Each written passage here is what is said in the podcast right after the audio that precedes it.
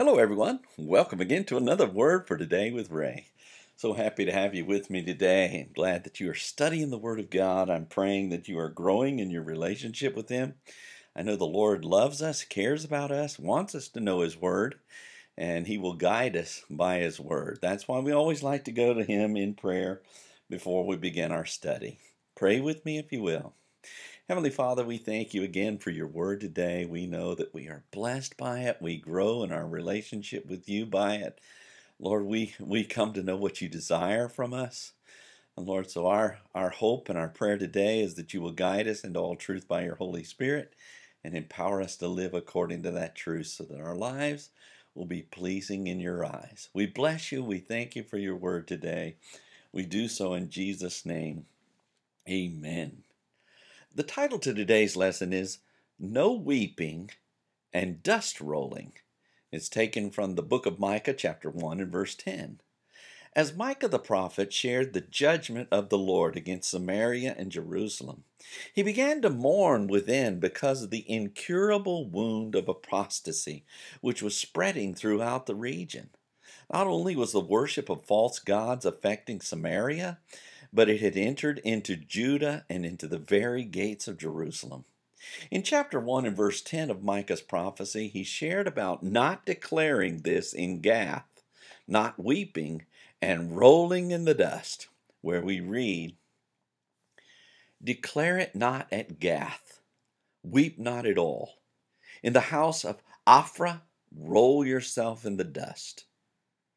The verse begins, Declare it not in Gath, weep not at all.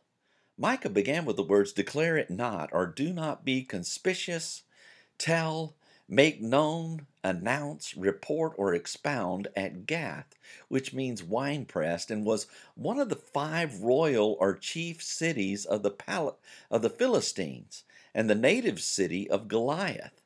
Those within Gath were enemies of Jerusalem and would rejoice over their punishment. So the idea was not to allow them to know the horrific conditions which were to fall upon Samaria and Jerusalem. Micah added, Weep not at all, which refers to no outward crying and wailing, so those who would rejoice over their judgment would not have knowledge of their plight. The verse goes on to say, In the house of Ophrah, roll yourself in the dust. As though keeping their judgment a secret from their enemies wasn't enough, Micah mentions in the house of Afra, which means house of dust.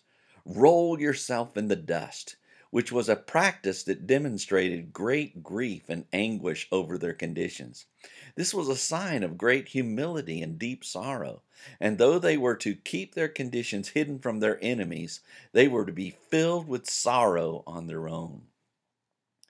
The Hebrews for this verse reads Nagag, Gath, Baka, Baka, Beath la Afra, Palash, Palash Afrar.